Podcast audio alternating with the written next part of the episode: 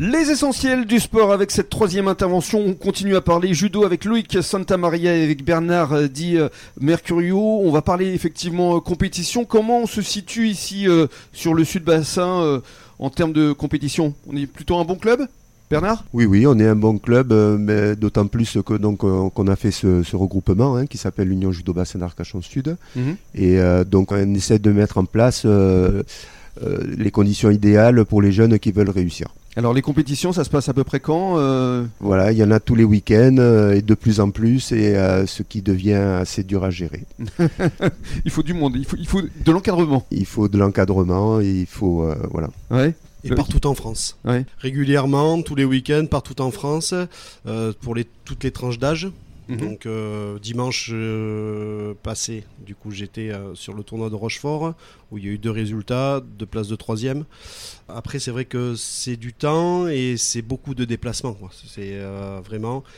Après quand les, les, jeunes en valent le coup et qui s'entraînent, mais pourquoi les priver de la compétition euh, C'est du temps, mais c'est pas grave. C'est, euh, ça leur fait du bien et ça les permet de progresser davantage. Et après, comment ça se passe? Il y a un système de points dans chaque compétition? Il y a un classement général Ou alors c'est juste une compétition euh, indépendante Par rapport à la catégorie des cadets, donc c'est les 13, 13, 14, 15. Il y a une ranking list nationale qui est faite. Donc sur des tournois nationaux, ben, plus tu fais de résultats, plus tu as le, potentiellement le chance de faire des, de te déplacer en Europe. Mhm. Euh, ah après, il y a des systèmes de points aussi pour des, combattants qui veulent la ceinture noire à l'âge de 15 ans.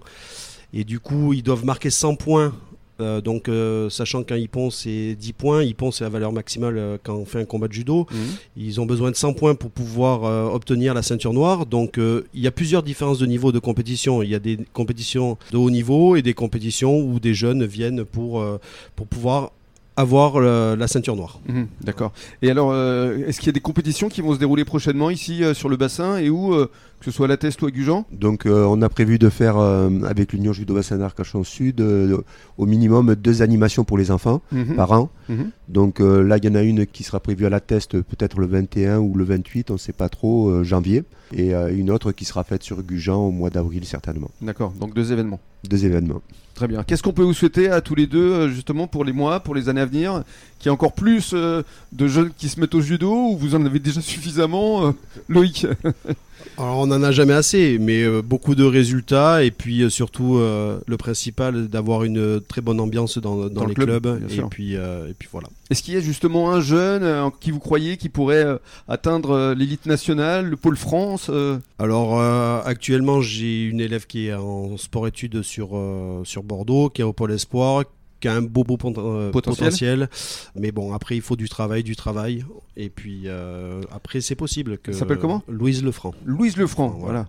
Retenez bien ce nom. Son petit frère aussi également est rentré en, structure cette année. D'accord. Donc, euh, c'est une famille de sportifs. Lefranc. Et de judoka. Voilà, c'est ça. On se souviendra. Bernard? Au niveau des résultats, nous, sur Gujan, on est, on est un peu en baisse. Hein. On, a, on en a eu beaucoup.